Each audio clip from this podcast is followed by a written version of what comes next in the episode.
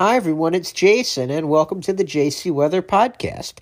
It's Thursday, May 13th at about 9:30, and this is the first episode of season 3 of the podcast because we're going to start discussing tropical weather more frequently. In fact, we have a little bit of business to take care of from last season.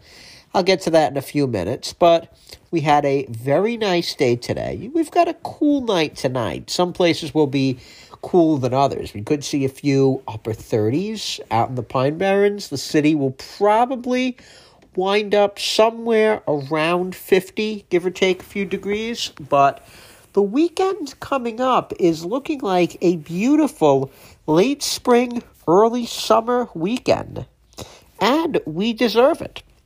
So, Friday, we're looking for sunny skies with highs in the mid 70s. It'll be a little cooler across the South Shore and the East End with some sea breezes developing. But we're going to watch a little pressure trough developing over the Hudson Valley, and that may interact with the sea breezes, so we'll watch a few showers and storms over the Hudson Valley, maybe drift towards New York City and Nassau by Friday evening. We'll call it a 20% chance of an evening shower, and we'll see lows in the mid 50s. Now, Saturday and Sunday, we're going to be much in the same pattern.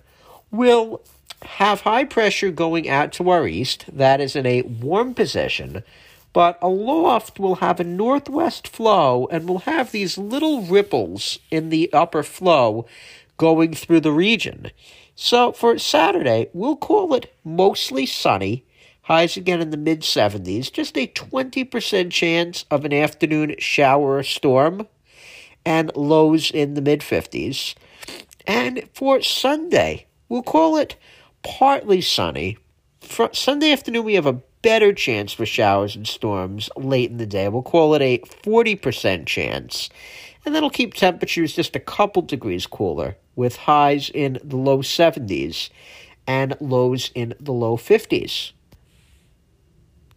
So, I mentioned that we are moving into a new season of the podcast because we're going to be talking a little bit about the tropics. Last time I did do a little bit of a warm up with Hurricane Preparedness Week, but want to go back to last season, specifically Hurricane Zeta.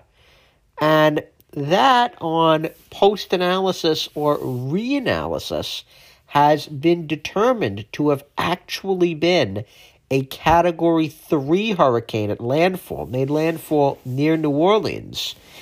Now, this would mean, under ordinary circumstances, that the name would be likely to be retired. That's kind of a moot point, though, because Zeta is obviously from the Greek alphabet, and we're not going to be using the Greek alphabet in the future. We'll go to a supplemental list of names should we, heaven forbid, again, exhaust the first list of names.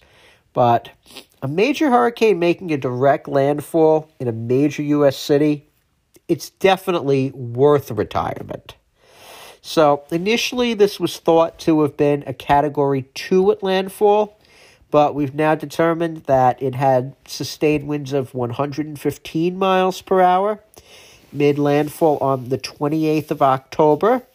So now 2020 is tied with 2005 for the most major hurricanes in a season. That is a Category 3 hurricane or greater. This storm also now set a record for the latest major hurricane to make landfall in the United States. I'm Jason, and thank you for listening. You can find out more by going to jcmeteorologicalservices.com or on Facebook at JC NYC in Long Island.